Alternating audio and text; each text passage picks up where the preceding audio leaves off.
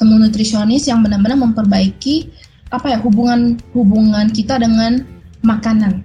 Jadi ternyata nggak ada makanan nggak sehat sah. Cuman ada makanan yang hubungannya tidak lebih baik dengan badan kita.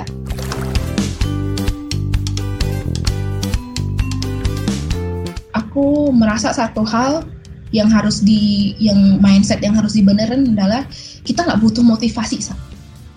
Kita hanya butuh untuk konsisten. Karena motivasi itu pasti hilang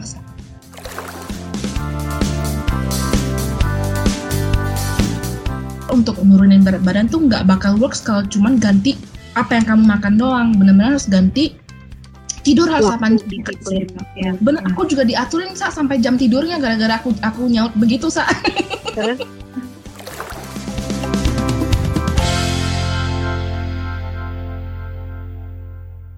Oke, okay, Chris. Jadi tadi kita udah sharing ya apa yang terjadi di hidup kita sampai kita meng, be, apa ya memutuskan untuk oke okay, mari kita ubah lifestyle gitu. Ya banget. Nah pertanyaannya nih Chris. Apa sih atau gimana apa sih step by stepnya kamu mengubah hmm. lifestylemu gitu? Oke okay, aku lumayan nih. Jadi uh, yang pertama itu kemarin paling pertama yang benar-benar bulan Juli itu aku benar-benar uh, sign up aja. Sign up ke apa sih komunitas lokal atau ke apa sih kelas pas ya? Kelas pas hmm. nggak tahu di kayak di Indonesia ada nih Jakarta kayak kota besar tuh ada kelas pas ya yang tinggal ya dan aku tipe manusia yang nggak mau nggak mau apa ya nggak mau ikut gym karena aku merasa terintimidasi. Saat nge-gym. Ya saat nge-gym gitu kan. Jadi aku lebih ikut yang kayak apa sih yang cuman masuk studio kelas terus pergi gitu kan. Jadi aku mulai-mulai subscribe jadi lima berapa 50 kredit gitu. Itu bisa pergi ke 10 kelas lah gitu kan. Nah habis itu uh, dari situ kan bikin teman. Nah ketemu teman terus uh, ketika aku post-post aku ke, ke ke mana gitu sebulan kemudian tuh oh banyak banget teman eh kamu juga lagi di kelas pas eh yuk pergi bareng yuk gitu terus ketemu teman nah di situ lebih semangat padahal aku tuh sebenarnya bulan September itu tahun lalu aku udah mau give up loh, saya kayak ah capek banget gitu loh, saya kayak hmm. sendiri lagi gitu kan. Terus kayak uh, ketemu teman makanya jadi kayak oh iya jadi kan uh, sebagai salah satu apa sih alat sosialisasi juga kan pergi pergi olahraga yeah. gitu iya. kan. Iya udah lanjut gitu. Terus uh, yang ketiga adalah uh, ketemu nutrisionis Desember kemarin makanya itu aku udah mulai uh, ketemu nutrisionis yang benar-benar memperbaiki apa ya hubungan hubungan kita dengan makanan. Jadi ternyata nggak ada makanan yang nggak sehat sah. Cuman ada makanan yang hubungannya tidak lebih baik dengan badan kita. Kayak yang tadi Salsa cerita itu kan kayak oh yeah. ternyata hubungan Salsa dengan susu nggak baik. Yeah. Gitu kan ternyata dengan uh, dengan gorengan itu hubungan kita dengan semua orang tuh emang si gorengan ini emang nggak baik sama semua orang. Kayak gini loh dibilang. Jadi dikasih tahu nutrisionis jadi si gorengan itu kan anaknya orang jahat ya kalau itu orang ya. Lo masih mau berteman sama orang jahat tiap hari gitu loh. Hmm. Kayak kenapa kamu berhubungan sama yang jahat-jahat mulu gitu enggak kah? Itu bikin apa ya? Merasa kamu tuh ter ter apa sih tertindas segala macam. Itu yang ya. terjadi dalam badan kamu dikasih aku dikasih tahu gitu, Sa. Terus aku bilang, "Oh ya, aku udah mulai uh, sebelum ketemu nutrisionis tuh kayak udah mulai ada ada kebanggaan sendiri. Oh, aku tuh udah mulai subscribe subscribe ke makanan mingguan yang apa sih yang sehat itu kan?" itu juga aku udah pernah terus juga bilang oh kamu nggak perlu kok uh, subscribe subscribe begitu ketika kamu udah tahu hubungan kamu dengan makanan itu tuh lebih gampang buat kamu memilih makanan gitu loh hmm. nah dan nggak ada makanan yang nggak sehat dia bilang cuman hubungannya aja ke badan kamu setiap orang tuh berbeda toleransi beda beda benar benar, benar. benar. Nah, terus dari situlah aku belajar nah dari situ juga aku aku belajar kan aku di ini ya sa dikasih program uh, apa diisolasi beberapa makanan beberapa minggu terus dibalikin lagi. Ternyata aku juga gluten uh, intoleran saat ternyata saat gluten kayak apa sih? Kayak uh, roti, mie, aduh sa surga dunia mie yang segala macam. Mie instan yang mie apa sih? Segala bakmi, mie, mie, aduh banyak banget makanan mie yang luar binasa enak itu sa. Ternyata tuh badan aku tuh resisten sa. Ternyata selama ini aku sering sakit bloating juga. Segala macam. kan iya bloating terus constipation kayak gitu-gitu kan? Ternyata karena aku nggak cocok sama apa ya makanan beras apa apa sih? Gluten. Jadi kayak beras yang diproses. Yeah. itu ternyata nggak apa tepung-tepungan itu ternyata nggak cocok sama badanku bayangkan kue-kue cookies-cookies segala macam itu adalah gluten yeah. Yeah, yeah. selama ini seumur hidup makanan aku sama kayak gitu oh my god terus uh, oh, terus satu lagi nih yang uh, apa ya aku merasa satu hal yang harus di yang mindset yang harus dibenerin adalah kita nggak butuh motivasi sa kita hanya butuh untuk konsisten. Karena motivasi itu pasti hilang sa motivasi pasti hilang bener. Jadi kita ya usah konsisten aja bikin kita kayak robot gitu loh buat buat hidup sehat gitu. Emang ada apa sih setting auto di auto tune kayak harus oh jam segini oh jam olahraga gitu. Dijadiin habit aja gitu loh. Jadi itu sih yang aku aku terapin. Dan aku juga set goal saat mungkin kemarin aku uh, karena dibawa ke nutrisionis dikasih set goal. Chris kamu tuh uh, setelah bulan ini bulan-bulan bulan ini kamu harus segini ya kamu berat pada turun segini gitu. Aku digituin sa. Terus aku benar-benar harus share ber, apa sih? Jadi sampai aku tuh beli aku emang dari dari semenjak hidup saat Juli itu aku beli ini sa uh, apa? Uh, ini smart scale. Jadi pas kita itu juga timbangan ya? Ya benar-benar timbangan pinter itu yang bisa kayak timbangan apa sih? Air apa sih? Fat fat body segala macam. Ter data-datanya aku share ke nutrisionis aku jadi nggak bisa nggak bisa nggak bisa apa ya curang gitu loh sa jadi dia benar-benar monitor gitu gitu sih so far yang membantu memang kalau dari diri sendiri kayaknya susah ya saya ya. apalagi buat manusia kayak aku ya saya Gak bisa sih, aku juga gak bisa. Selalu gagal. Jadi itu adalah bantuan eh, bantuan-bantuan eksternal yang aku dapetin sih, Sa. Biar bisa hidup sehat buat sekarang. Ya mungkin mungkin yang pertama tuh kita tahu dulu kali ya, Chris. Kita harus ke mana, harus ngapain kalau mau mulai hidup sehat gitu. Karena kayak tadi mungkin ceritaku nggak bisa gitu. Kita mulai hidup sehat, oh ya gue nonton YouTube aja. Mm-hmm. Itu nggak akan nggak akan bisa meng apa ya mengeducate dan mengganti pola pikir yang udah lama kita punya gitu dan sama banget kayak kamu gitu tips aku pertama waktu itu aku juga langsung mencari health coach hmm. aku ketemu uh, health coach Mbak Glenn eh Mbak Gwen Winarno ya kan hmm. dan dari dia gitu yang dari awal aku diajarin makan ma, dia diajarin tentang diedukasi tentang nutrisi hmm. dari situ aku mulai food journaling ini aku belum belum ngekalkulat kalori ya Chris masih baru bener-bener pelan-pelan banget jadi mulai dari kayak yang sebelumnya aku tuh suka makan di luar diganti jadi makannya masak di rumah itu dulu hmm. Ya kan? Tapi aku tetap masak masakan yang nggak terlalu sehat tuh. Masih kayak masak sop buntut masih makan goreng-gorengan. Nggak apa-apa pelan-pelan gitu Chris. Karena aku tahu kalau itu terlalu drastis perubahannya aku takutnya malah jadi nggak kuat gitu di hmm. tengah-tengahnya. Udah tuh makan dulu. Dan itu aku nggak ada target turun berat badan apa enggak udah lanjut aja. Terus dari situ mulai tuh edukasi. Kayak menurutku memang untuk tipe-tipe orang yang sobat Disa juga pasti tipe orang yang suka mikir mm-hmm. gitu. Maksudnya bukan orang yang cuma ngikutin gitu kan. Kalian harus mikir harus memproses informasi. Penting banget untuk kita mengedukasi diri sendiri dulu sih tentang kesehatan. Dan cari expert yang kayak tadi Chris bilang kan third party yang memang dia tuh ahli di bidangnya. Karena kenapa sih ini penting banget untuk kesehatan untuk ngelihat ke arah sana? Karena setiap badan tuh beda. Hmm. jadi kalau kita punya uh, edukasi di luar sana yang ngasih tahu gitu aja itu kan seolah-olah satu metode diterapkan ke semua ratusan miliar manusia, triliunan manusia dan itu nggak cocok karena setiap manusia badannya tuh beda banget. Hmm. Gitu.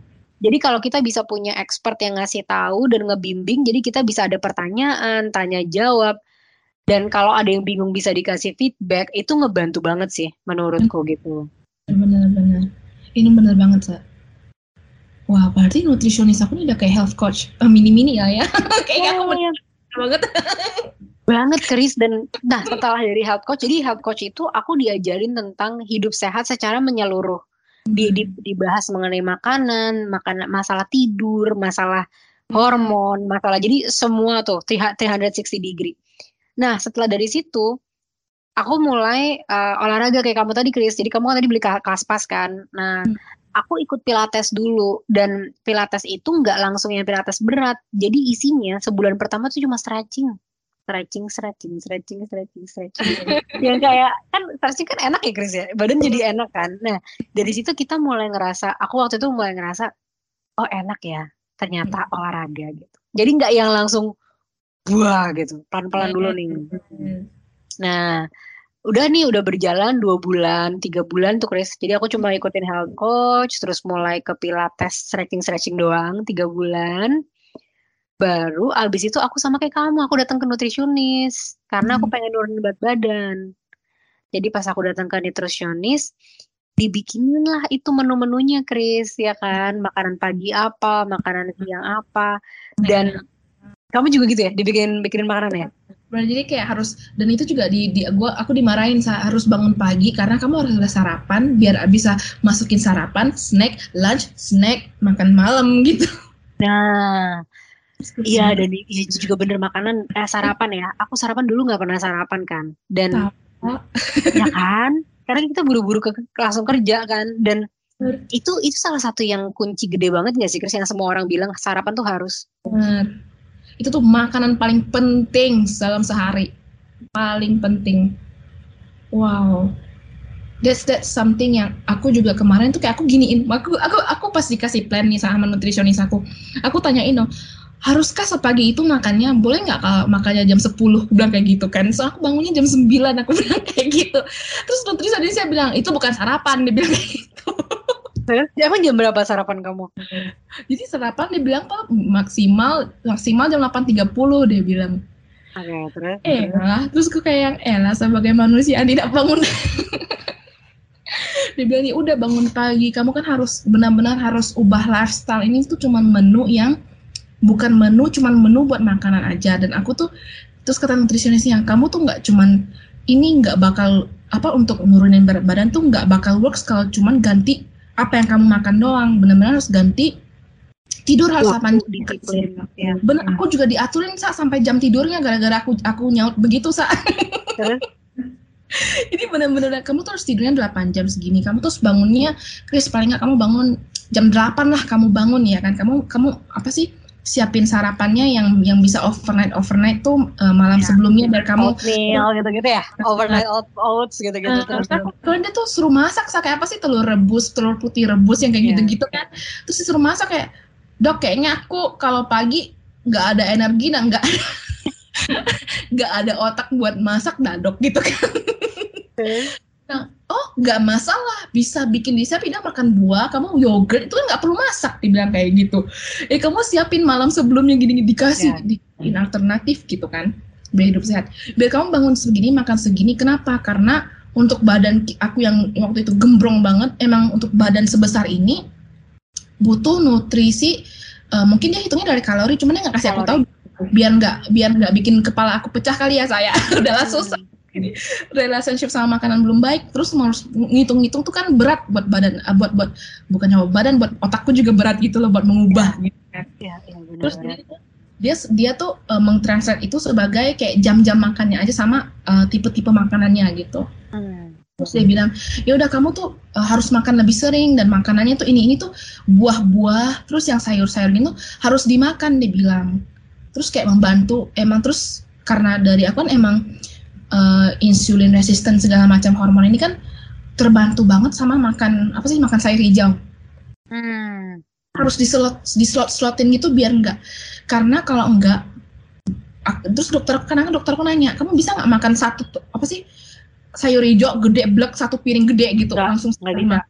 Ya. Buset bisa gitu kan ya udah hmm. kita pisahin gitu kan biar enak juga makannya kayak oh jadi kan kayak oh ternyata dia jelasin kan kayak apa sih mekanisme mekanisme yeah. makannya?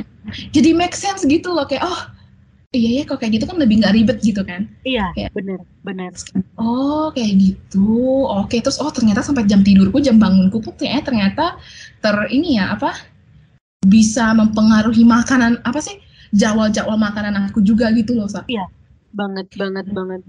Gitu. Iya bener-bener banget ya, itu bener banget kayak dari anaknya tuh saat kita memulai dengan nutrisionis, mereka kan udah pengalaman ya. Dan Hmm. jadi mereka tuh bisa ngasih alternatifnya banyak gitu. Kayak misalkan, oh aku nggak suka sayur ini, nanti diganti sama dia. Gimana? Coba kamu coba sayur ini, sayur ini mana yang lebih suka. Jadi Hmm. segala sesuatu yang kita suka zaman dulu itu tuh ada alternatifnya Hmm. di dunia yang lebih sehat. Hmm. Jadi bukan berarti kita bener-bener blank langsung kayak makanannya tuh nggak enak gitu kan. Enak Itu- banget. Iya, dan itu aku pelajarin banget kayak aku pagi-pagi tuh aku sukanya manis, Chris.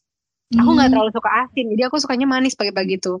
Jadi Hmm. makananku tuh kalau pagi oatmeal em, bisa jadi bisa sering-sering ya oatmeal dikasih protein powder. Protein powdernya itu kan bisa ngasih rasa. Jadi strawberry, cookies and cream, terus kasih pakai white chocolate, kasih Hmm. raspberry, kasih itu rasanya enak.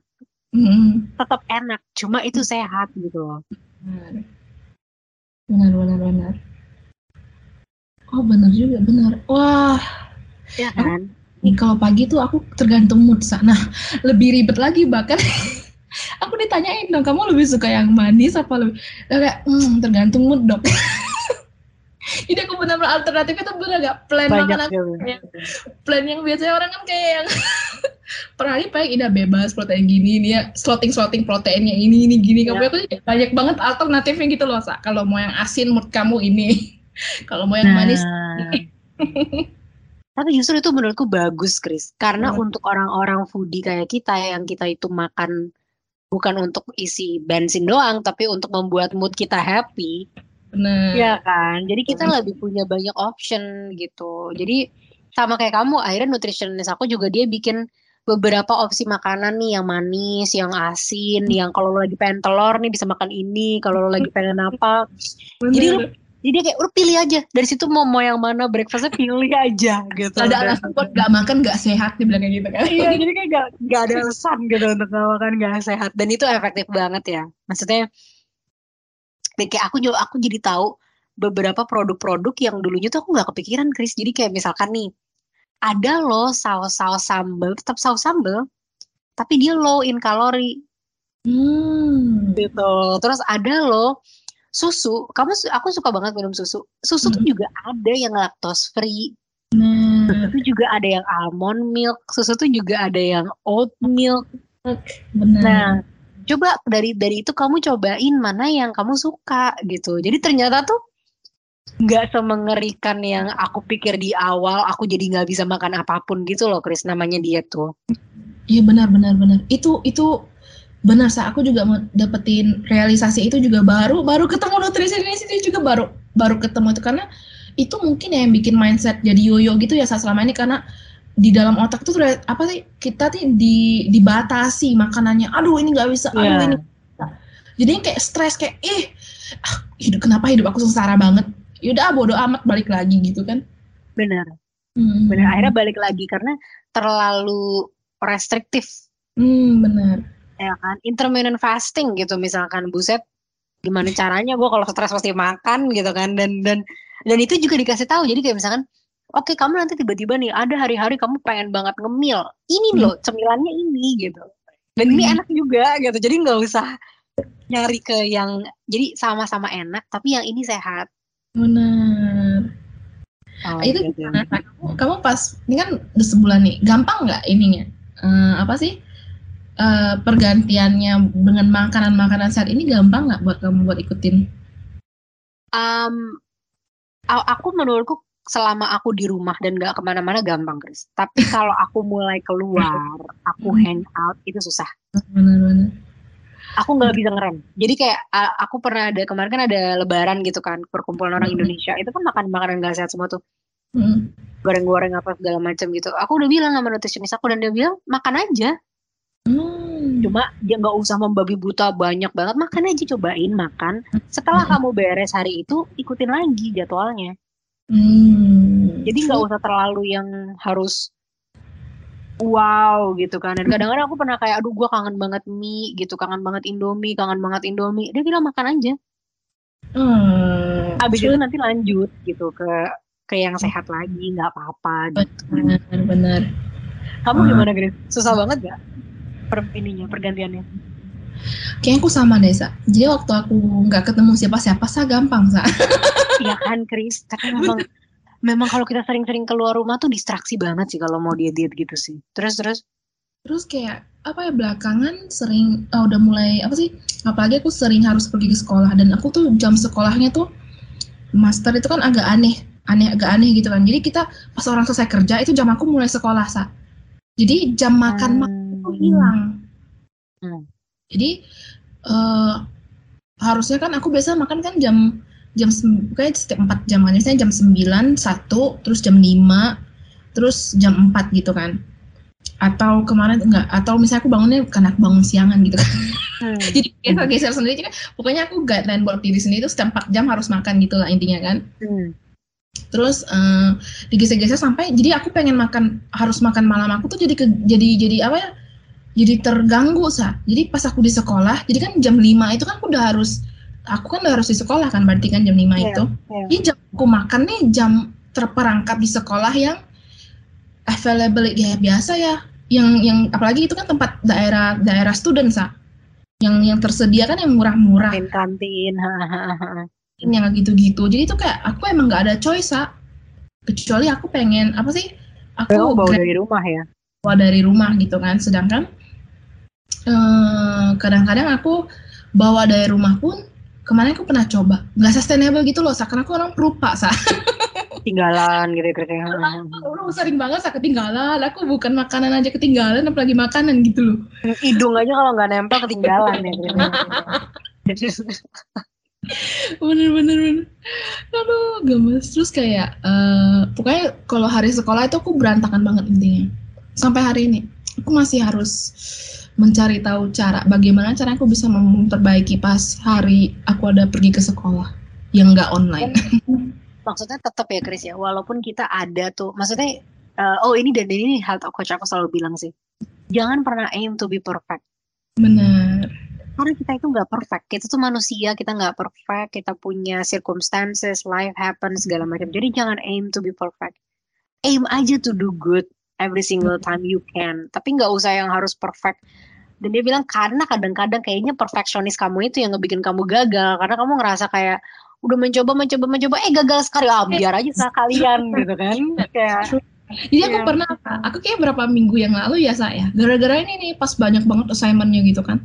Terus tuh kayak aku jadi kayak udah malamnya udahlah makan instan gitu kan.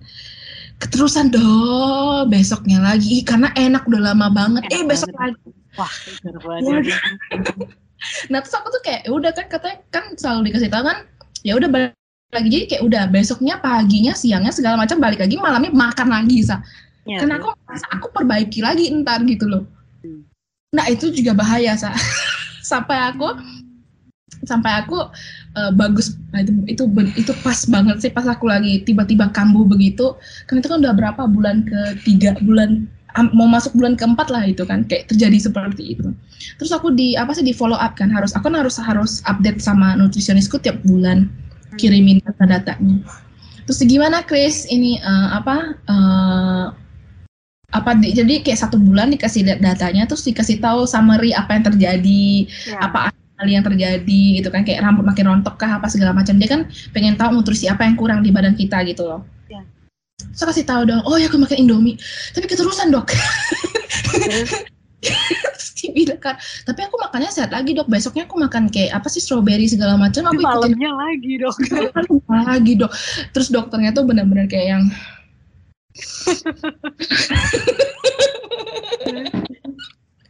terus sampai itu dia bilang udah Chris dibilang kamu kan ingat ya Chris? Itu sekali-sekali boleh tapi ingat ya kamu kan gluten apa kamu kan ada sedikit intoleransi sama gluten ya? Sekali-sekali boleh lah gitu kan. Gitu tapi ini, ini kayak kebablasan nih Chris gitu kan. Hmm, hmm, dia bilang e, balik lagi siapa sih? Uh, apakah karena plannya udah bosan kah dia bilang kayak gitu. Terus kasih menu lagi variasi lain lagi dia bilang sama oh jam uh, terus apa kendalanya? Aku bilang oh jam gara-gara jam sekolah begini begini begini begini dia bilang ya udah kita pindahin ya. Kamu tinggal geser aja jamnya kayak gini. Kalau kamu bisa geser jamnya kayak gitu kenapa kamu nggak bisa geser ke jam yang lebih awal? Dia bilang kayak gitu. Oh iya ya nggak kepikiran. Iya iya bener-bener kadang-kadang hal-hal kayak gitu kita nggak kepikiran. Kayak merasa iya kok geblek banget anak ini gitu. Jangan, terus itu kali kita nggak pernah nggak pernah ngalamin itu, jadi nggak kepikiran aja. benar Terus terus terus. jadi semenjak dia kasih kasih apa sih tips-tips kayak gitu oh oke. Jadi lebih enak sih sa benar yang kamu bilang kayak dia bilang harus uh, fleksibel. Kalau misalnya pengen kebablasan nggak apa-apa cuman ya udah kalau benar-benar ketemu apa sih apalagi si si Ervin eh partner aku ini dia foodinya tuh luar biasa sa. Aku makin kecil sampai sekarang itu lebih berat dari aku sa. Bayang Dia udah gendut sekarang ya, terus terus. dia lebih gede dari aku sekarang. Karena aku udah udah udah apa sih kejar. Turun. udah turun jadi kejar kan lebih sampai lebih turun daripada berat badan dia. Dan dia tuh suka makan makan yang begini-begini yang aduh yang kita suka gitu loh sayang luar Iya. biasa. Jadi kadang kayak wah terus, terus dia bilang yakin kamu nggak mau? Bilang hello aku nih udah aku hidup sehat sekarang. Aku bilang kayak gitu kan. Terus eh, terus aku suka aku pernah bercandain sama sama nutrisionis aku kan aku kan sering di- dimarahin nih Hmm. kenapa kamu kayak gini-gini? Dia bilang, oh aku sering digodain dok sama si ini dok, bilang kayak gitu Nah, makanan ini ini. Terus dia bilang, ya udah coba aja dia bilang, tapi satu satu sendok aja Chris dia bilang kayak gitu. Iya Oh, iya iya iya. Terus sen- satu sendok aja kan kamu masih kerasa dia bilang. Dan kamu tuh udah pernah makan itu kan Chris, kalau udah pernah makan tuh kamu tuh nggak ketinggalan apa-apa Chris dia bilang kayak gitu. Kamu udah tahu rasanya. Terus kamu ngapain harus makan sepenuh-penuhnya dia bilang kayak gitu. Kan kamu cuma kepo rasa doang dibilang. Make sense. Bener itu bener banget sih. Itu bener dan banget. badan kamu nggak butuh dibilang Oh my god, ya itu bener banget sih. Jadi emang kalau emang kita craving, ya udah makan aja. Tapi nggak usah Hmm. banyak-banyak, gitu doang. benar-benar Sendok gitu kan, apa dua sendok ya udah gitu. Terus masuk lagi. Tapi emang bener-bener ya quotes yang don't give up. Itu tuh ini banget ya buat diet-diet kayak gini. benar oh terus kemarin aku sempat ini kan aku stagnan ya bulan Maret. Aku stagnan sa. Jadi kemarin itu aku udah turun 13 kilo. Karena aku sekarang aku nih baru turun 13 4 kilo lagi nih baru beberapa kayak apa sebulan ini. Ini kemarin pernah stuck satu bulan itu nggak turun sama sekali sa. Hmm. Terus aku tanya nutrisionis aku dong ini kenapa ya dok? Padahal aku makannya ikutin kok dok gitu kan. Kayak aku aku makannya juga nggak menghe nggak apa sih nggak menggila nggak meng apa sih hampir perfeksionis lah walaupun nggak perfeksionis gitu kan. Terus dia bilang oh itu emang normal badan kita tuh emang kadang butuh break gitu loh.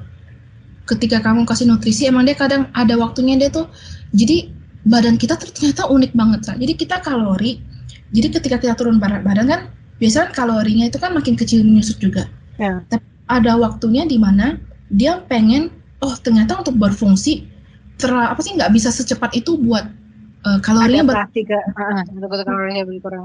pengen nimbun kalori lagi gitu loh. Jadi dia sebenarnya stagnan dia buat menstabilis menstabilisasi oh dengan berat badan baru ini berapa kalori lagi ya yang yang pas gitu buat badan gitu. Oh, sudah nggak apa Chris ya jalanin aja dia bilang olahraganya di itu bilang dok padahal aku olahraga tuh dok udah kayak aduh dok tiap hari aku olahraga dok aku bilang kayak gitu Hmm. sampai sakit aku sampai sakit kaki aku dok lagi gitu loh Apalagi yang harus kulakukan? Iya kan? Dia bilang, oh nggak apa Chris, kamu tuh jangan lihat timbangan, dibilang. Kamu tuh harus apa? Timbangan nggak segalanya. Terus kamu coba deh, coba baju-baju kamu yang kemarin muat nggak sekarang? Kayak apa sih lingkar? Yang penting itu lingkarnya. Kamu tuh perasaannya seperti apa? Itu juga rewardnya, dibilang kayak gitu. Iya. Aku terus kayak, wow, benar juga ya. Terus aku kayak benar-benar aku tuh jadi aku benar bongkar semua apa sih? Jadi, jadi perjalanan 100 kiloan lebih ini tuh sampai kayak beberapa baju tuh aku emang nggak pernah pakai lagi sa. Iya, Banyak karena udah nggak cukup ya. Terus aku coba dong waktu itu kan bulan Maret itu udah muat sa, sumpah itu jadi motivasi banget. Kayak aku langsung happy lagi kayak ah bodo amat kalau nggak turun lagi badan aku makin kecil gitu loh. Ya. Jadi lanjut terus gitu. Dan ini juga, eh, ya itu selalu dibilang sih sama health coach dan sama nutritionist aku juga kayak jangan fokus ke timbangan. Nah, Timbangan itu bukan segalanya. Kamu coba foto juga body kamu mm-mm. setiap satu bulan. Misalkan kamu coba ukur lingkar pinggang, lingkar em, pinggul kayak gitu-gitu kan untuk ngelihat makin kecil enggak. Terus cobain lagi baju-baju itu bener banget sih karena mungkin kan kamu olahraga juga kan Chris. Jadi mungkin ada ada kemungkinan masa ototnya naik.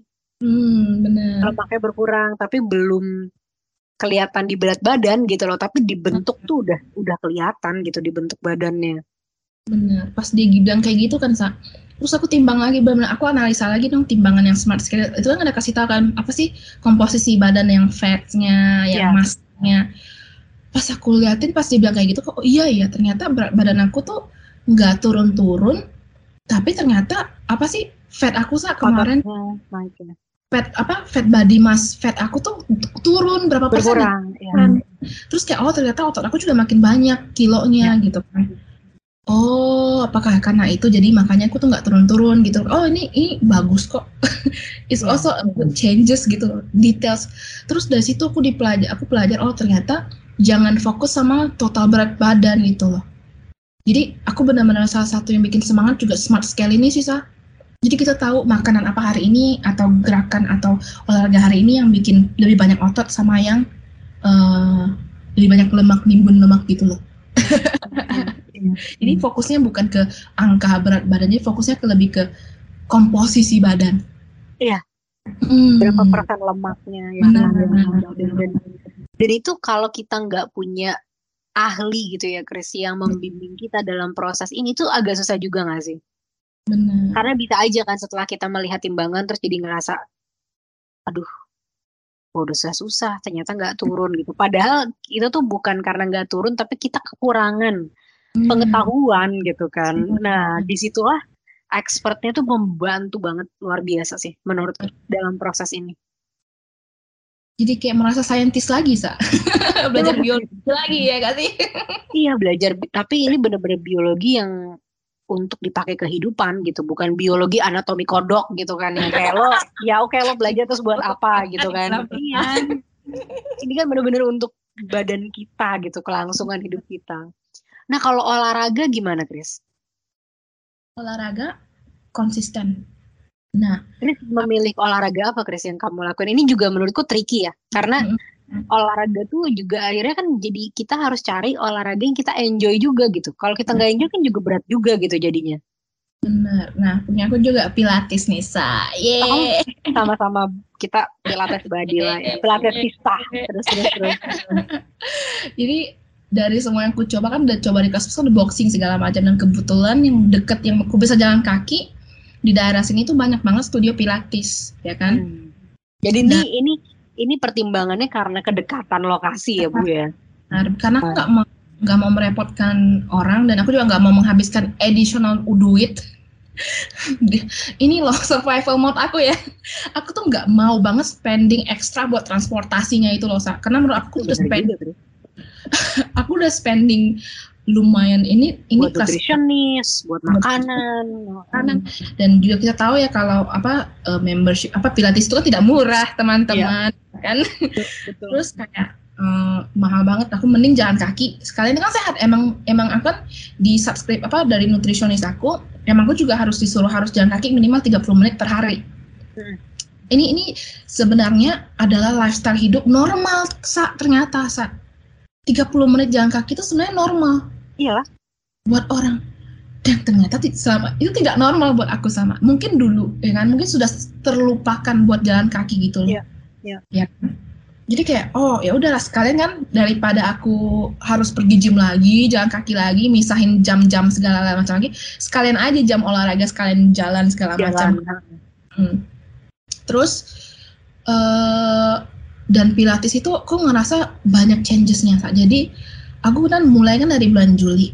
Jadi itu tuh aku udah cerita tadi hampir pengen give up bulan September. Tapi pas aku pergi lagi pergi lagi bulan Oktober saat jadi aku ketemu satu instruktur yang dia sangat mendorong aku saat hmm. yang uh, banyak gerakan yang pertama kali aku tuh kayak tau nggak yang oh yang kalau sasa Pilates reformer nih. Jadi ada yang apa sih? Yang split thigh apa? Yang hmm. yang buka kaki terus uh, dorong keretanya terus balik lagi gitu. Ya, ya, oh itu berarti ya. Sa, karena aku tuh takut, karena aku takut aku jatuh, sa. Ya. Badan aku lagi ya kan. Ya, itu wajar sih, wajar. itu dari dan itu kan lumayan berat juga kan buat pilates kan emang gerakannya agak luar binasa gitu kan. luar biasa, luar binasa sih. terus kayak aku tuh itu adalah gerakan yang sama dari bulan Juli aku pernah coba paling nggak sebulan sekali gitu. Pas bulan Oktober sa gara-gara cuma buat modifikasi kaki aku dari yang lurus jadi kaki aku V. Hmm. Aku bisa push banget sa, gila sa.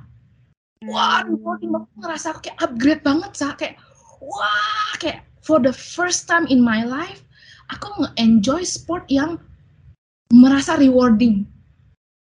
Kayak wow dan dan aku kan kayak dari kecil kan hidup aku kan di badan yang sebesar-besar gini kan yang kayak nggak pernah kecil gitu kan itu kayak nggak ada sport yang bisa bikin aku ngerasa terpenuh gitu ya. seneng gitu kan.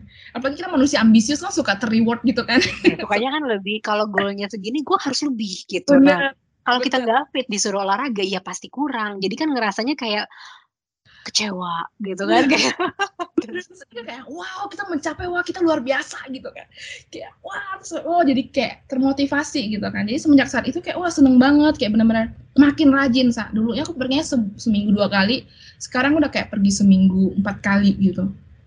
Terus in betweennya juga pergi ke apa sih jalan kaki masih kan masih ngapain aja lah pergi ke park jalan hiking segala macam gitu. Hmm, dan mungkin salah satu yang bikin selain rewarding moment itu ketemu instruktur yang baik juga. Padahal itu itu instruktur kelas loh sa bukan instruktur one on one loh sa. Yeah. baik banget sumpah. Dan itu jarang banget gitu kan. Terus maybe dari situ juga itu nge-trigger gitu loh. Wah ternyata badan aku nih emang dari kecil tuh aku lumayan fleksibel kan sa. Dan aku tuh nggak pernah ngedalemin gitu loh. Kan emang mungkin karena kita nggak ada dari datang dari keluarga yang sporty juga nggak ada ya, apa sih? bener sama mending kamu belajar. sama sekali sih. lebih mending kamu belajar atau akademik main gitu. Ya, akademik atau enggak musik gitu kan daripada kamu olahraga gitu loh. Ya, terus kayak, kayak yang nggak pernah padahal padahal dari kecil tuh aku tuh emang ternyata badan aku tuh fleksibel banget sah ini badan aku tuh fleksibel banget dan cocok banget buat kayak yoga buat pilates segala macam. kayak wow ternyata tuh ada ya. Kayak aku tuh merasa menemukan sport yang wow ternyata tuh ada ya satu sport yang aku bisa menonjol ya. Biasa manusia ambisius aja ya. Jadi situ aku jadi kayak kayak nempel sampai sekarang gitu. In the same time banyak banget kan kayak apa sih pilates itu kan bagus banget buat memperbaiki postur ya kan memperbaiki breathing memperbaiki itu kan juga semi meditasi ya kan semi meditasi gitu. Banyak banget dan aku juga merasakan banyak banget positif efek dari olahraganya. Makanya itu makanya aku bisa nempel gitu sih. Mungkin hmm. itu ya kan? Mungkin itu yang harus itu intinya kali ya. Mungkin mencari sesuatu yang bisa nempel yang cocok sama diri sendiri gitu. Iya saya iya. bener ada teman aku yang cocok padahal anaknya kecil banget sah kecil banget lucu banget teman aku. Dia lebih pendek gitu kan kecil-kecil anaknya. Dia tuh nggak gendut tapi dia tuh suka banget Muay Thai sah gila bayangkan Muay Thai itu kan sangat sangat apa ya uh, high energy segala macam gitu kan. But she likes it. Dia konsisten banget sampai dia pergi ke Thailand sa.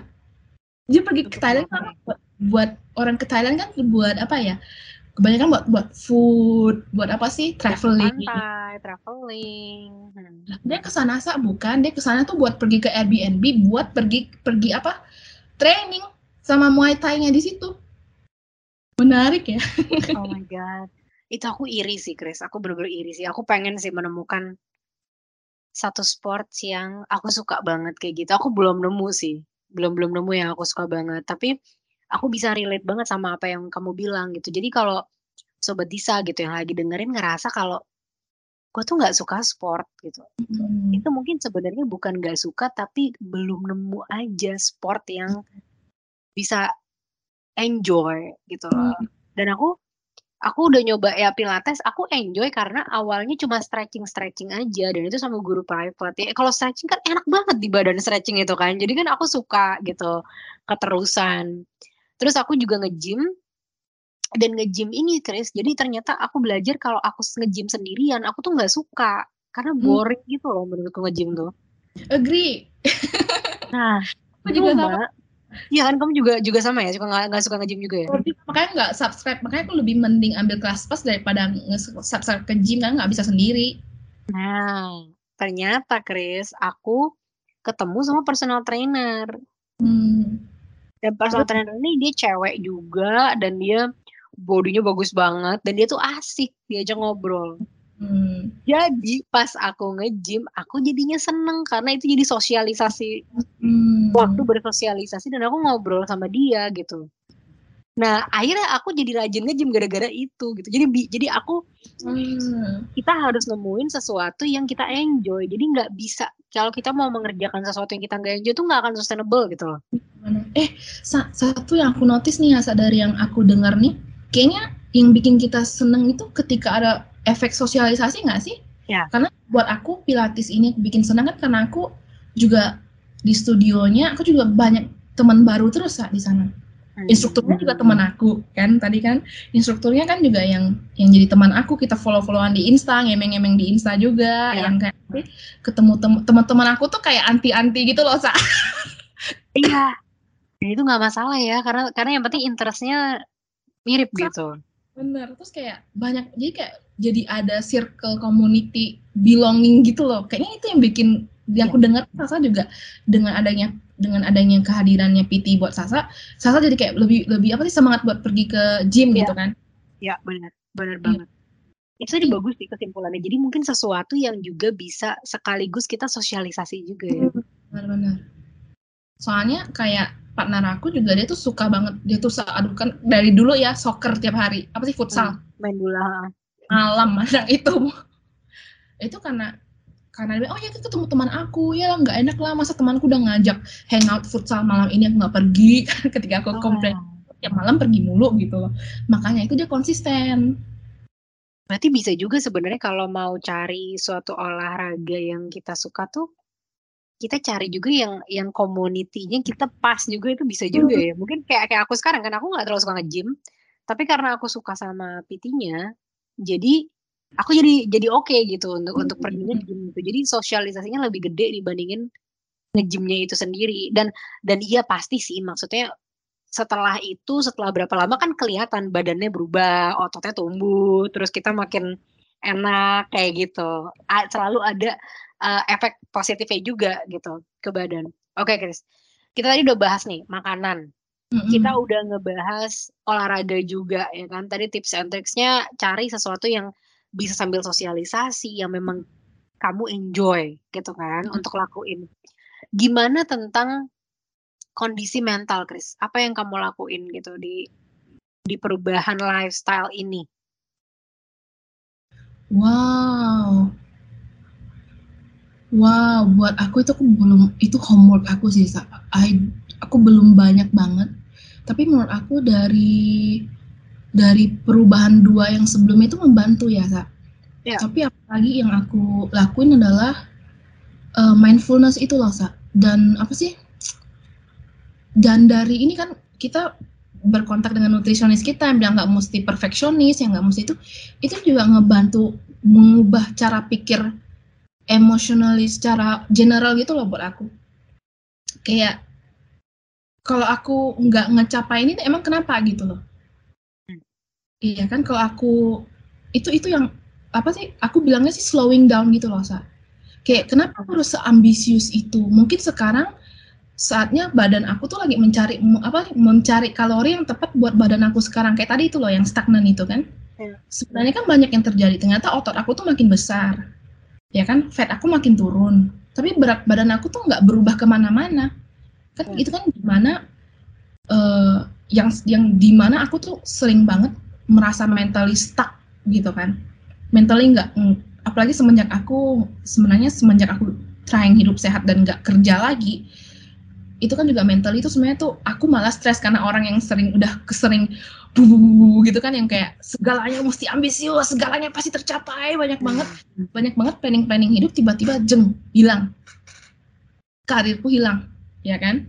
Secara gitu. Terus kayak itu itu benar-benar mentally affecting aku banget gitu kan. Tapi setelah belajar dari relationship dengan makan dan diterapin ke hidup aku aku belajar slowing down juga oh iya ya udah kalau kamu nggak emang kenapa kalau kamu nggak bisa sampai seperfect itu kayak cara makan kayak terapin cara makan nggak harus perfect ke cara hidup aku kayak kalau aku nggak capai seperfect itu emang kenapa gitu kan? Mungkin sekarang aku lagi masa otot aku tuh lagi sekolah aku nih ini otot apa masa ot apa skill ilmu otakku tuh lagi dinaikin sekarang tentang IT itu kan. Hmm. makanya makanya aku nggak nggak ada hal yang lain gitu. Dan jadi uh, trying to oh ini satu ini satu aja sih yang aku sebenarnya lagi mencoba. Coba hidup di present dan merasa enough. Itu sih yang aku aku sekarang cobain sa. Nah itu susah banget buat aku pas itu juga aku susah sa. Itu aku aku tuh baru benar-benar baru dua bulan ini baru bisa in this zen mode banget gitu loh. Kalau tiga bulan lalu kita ketemu nggak bakal sa. Karena tiga bulan lalu kan aku stuck gitu kan yeah. aku stuck yang di kayak alo berat berat begini kenapa nih? Manusia ambisius di dalam diriku ini. Kan kayak ah kenapa? Apa yang terjadi? Yeah. Ah, udah target udah ini kenapa nggak ini ini lagi? Gitu kan. Jadi kayak it takes time lah. It takes time. Uh, I think itu satu yang aku aku aku aku kan bahkan sering jadi saat di Instagram aku aku tuh sampai tipe yang unfollow segala macam yang bikin aku pengen berambisius lebih buat hal yang nggak bisa nggak mau capai lagi gitu. Ya, Contohnya apa tuh hal yang kamu nggak mau capai lagi? Kayak apa sih kayak dulu tuh kok suka yang growth hack. Ya aku suka follow-follow yang growth hacks, yang bisnis gini-gini gini, yang apa sih? Gimana buat lebih lebih lebih ya kan? Itu banyak banget akun-akun yang aku follow kayak tips-tips trik yang kayak gitu-gitu buat karir segala macam. Itu kan it full my fuel my apa ya keinginan. Untuk uh, untuk, untuk terus uh. gitu aku unfollow sa. Ya aku unfollow. Dan apa yang aku sekarang follow adalah follow apa sih hidup orang apa sih lihat pilates. Banyak banget di das sekarang tuh kayak kayak bener-bener aku follow banyak banget apa orang ngakuin pilates. Jadi kayak aku belajar gerakannya. Terus aku juga belajar kayak apa sih orang-orang yang uh, lebih banyak kan banyak nih konten-konten yang with the flow orang-orang yang konten dengan hidupnya gitu loh. Jadi kayak orang-orang healing oh ya healing healing konten. Jadi kayak ini tuh nggak apa-apa. Kalau kamu ngerasain ini tuh nggak apa-apa gitu. Jadi kayak benar-benar banyak banget akun-akun healing yang aku follow-follow sekarang. Jadi banyak banget ilmu-ilmu yang kayak oh itu tuh oke okay ya gitu. Dan aku tuh belajar juga gitu loh belajar untuk slowing down dari account-account kayak gini gitu. Gitu secara aku ubah. Karena itu kan aku lumayan konsum barang yang aku lumayan konsum lumayan banyak. Itu kan kalau nggak di dunia nyata itu kan di Instagram gitu ya. Ya. Yeah. itu sih salah satu cara aku juga mengubah. Oh ya ya bener. Bener loh itu yang aku ubah juga Tolak ya ampun. gitu sih. Itu menarik banget ya. Jadi mm-hmm. secara mindset kamu lagi di journey untuk ke arah yang slow living dan untuk menerima bahwa dirimu tuh enough. Benar. Itu dulu. Sisanya itu next step lah itu. Nah orang bisnis kan nggak next step, ah, next stepnya apa gitu nggak nggak mau figure out dulu. itu hal yang harus aku pelajarin sih guys karena kita itu kan healthy lifestyle. Karena kadang-kadang healthy lifestyle tuh bener-bener 360 derajat. Dari mulai tidur makan sosialisasi kebiasaan semuanya gitu kan. Termasuk informasi apa yang kita pilih untuk masuk ke kepala kita gitu. Dan susah banget buat aku untuk bisa ke arah merasa aku tuh enough, aku tuh udah cukup, ayo kita nikmati hidup gitu ya. Karena udah kebiasaan seumur hidup selalu pengen strive. Hmm. Oh. Yang lebih baik, strive hmm. ke perfection. Jadi kan itu kan harus jadi mindset yang kita ubah kan. Sedangkan hmm. mindset ini udah mendarah daging gitu. Jadi pasti effortnya juga nggak semudah itu gitu. I think one thing buat bantu sih saya. Karena kan kita kan sama nih orangnya sa. Yang hmm. membantu kita kan ada kan pernah pernah tahu kan yang kayak kita tuh average 5% around us. Ya, ya, ya. Nah, jadi, mungkin apa yang terjadi dengan aku juga sekarang bisa dibilang lima orang terdekat aku tuh slow living juga saat sekarang. Hmm. Mungkin karena aku kan ketemu banyak teman-teman anti yang di Pilates ini kan mereka kan ya kalau ini kan berarti ibu-ibu rumah tangga yang bisa banyak luangan waktu yang benar-benar slow living yeah. gitu kan udah banyak luang waktu udah anak-anaknya udah gede semua segala macam tuh aku aku sering tuh kayak mereka ngajak eh kamu ngapain ya? Eh uh, kamu dari mana? Dising tanyain kan. Terus sering cerita aku pernah cerita sama dua dari mereka. Anti-anti itu bilang oh good choice. Wah kamu brave ya dia bilang. Nggak semua orang tuh bisa realisasi choice-choice-nya harus slow down. Ini juga dia bilang aku udah tua ini aku udah udah tua baru sadar juga kok. Ternyata tuh ada teman aku ketemu teman sejernih uh, yang lagi healing juga sa jadi mungkin cari teman seperjuangan sih sa ya. hmm. karena itu tadi ya Grace maksudnya gimana kamu bisa mencapai hidup yang sehat kalau hidup tidak sehatmu itu memang berakar dari pemikiranmu yang terlalu gak realistis gitu kan. Mm -hmm. Kamu selalu pengen tampil lebih, pengen mencapai lebih, pengen apa pun lebih.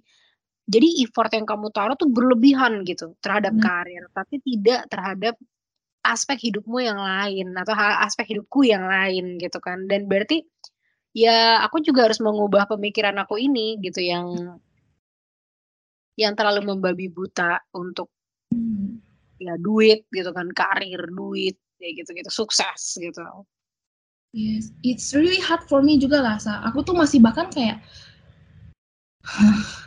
kok orang-orang ini bayang kayak aku kan sering ngomong sama belakangan ini kayak ketemu orang beberapa orang kok mulai analisa salah manusia ini kok enggak money oriented banget ya? Kayak kadang tuh gitu itu ya. apa sih? Masih ada pemikiran gitu kayak elah kalau manusia ini, ini jadiin duit waduh manusia ini bakal gimana lagi ya lebih baik lagi gitu kan. Kayak masih ada pemikiran-pemikiran gitu karena kita mikirnya tuh sukses tuh duit gitu loh sa. Terus uh, aku nggak tahu tuh ini nah ini dari konten-konten yang dari Instagram ini juga ngebantu sa kayak meracunin nggak ngeracunin kayak apa ya kayak kasih kasih info-info ke otak aku kayak oh sukses itu tuh nggak nggak dari segi duit aja loh. Ada dari segi orang lain yang sukses itu tuh mereka tuh asalkan bahagia aja sukses gitu loh. Yeah. oh lagi yang dari asalkan aku nggak sakit itu sebenarnya dari bapak aku ya bapak aku bilang tau nggak sukses aku tuh sekarang tuh duit tuh apalah dia bilang itu asalkan aku nggak sakit bisa main sama kalian semua aja papa tuh senang dia bilang. Papa tuh tuh paling hmm. dia bilang kayak gitu kayak itu tuh apa ya yang yang papa paling inginkan sekarang. Saya kemarin dia baru ulang tahun nih mau pengen apa dia bilang. Pengen nggak sakit aja udah dia bilang kayak gitu.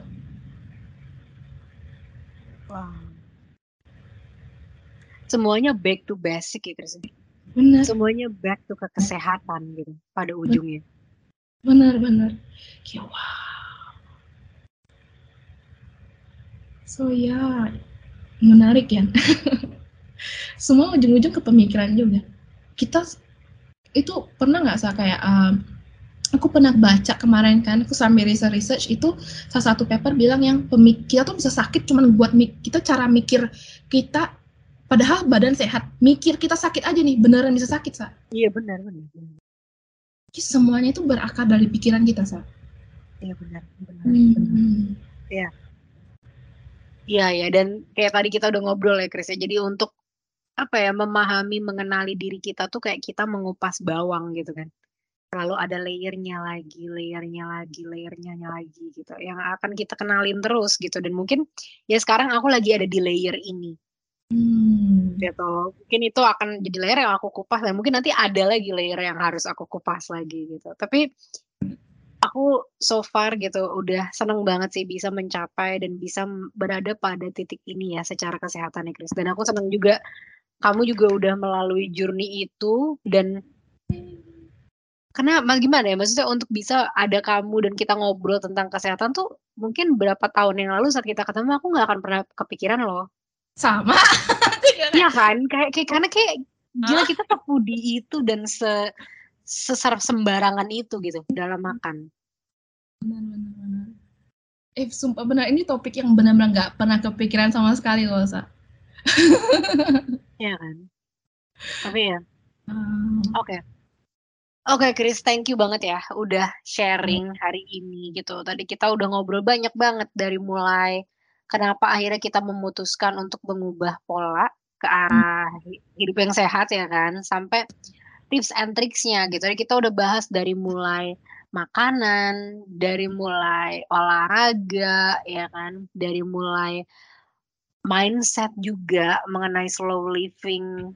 Uh, dan uniknya adalah topik ini dibahas dari orang-orang yang super ambisius dan super foodie. Benar.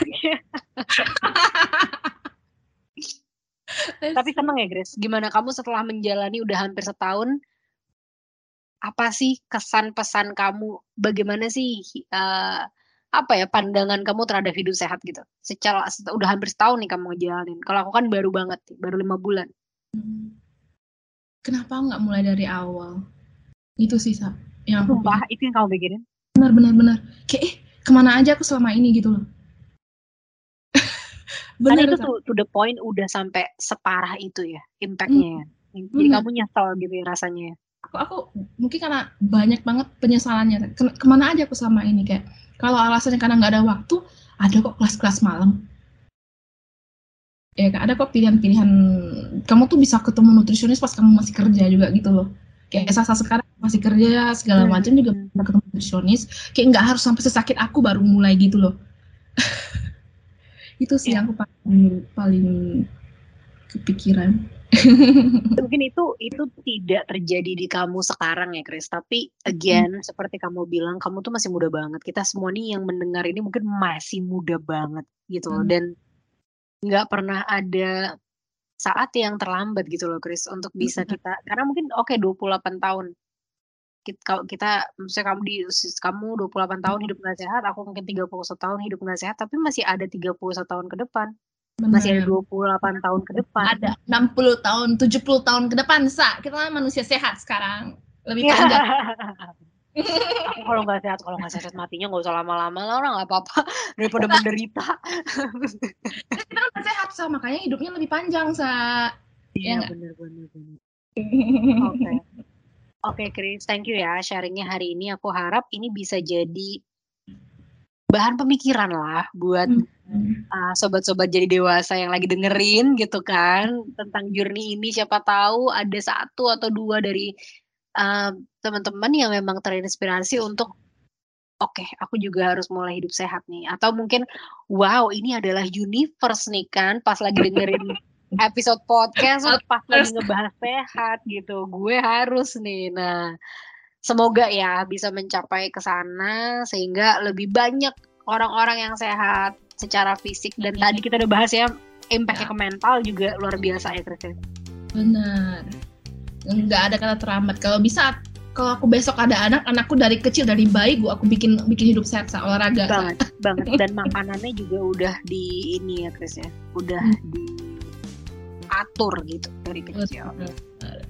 Benar-benar Oke Chris, thank you banget. Sampai jumpa lagi di podcast selanjutnya.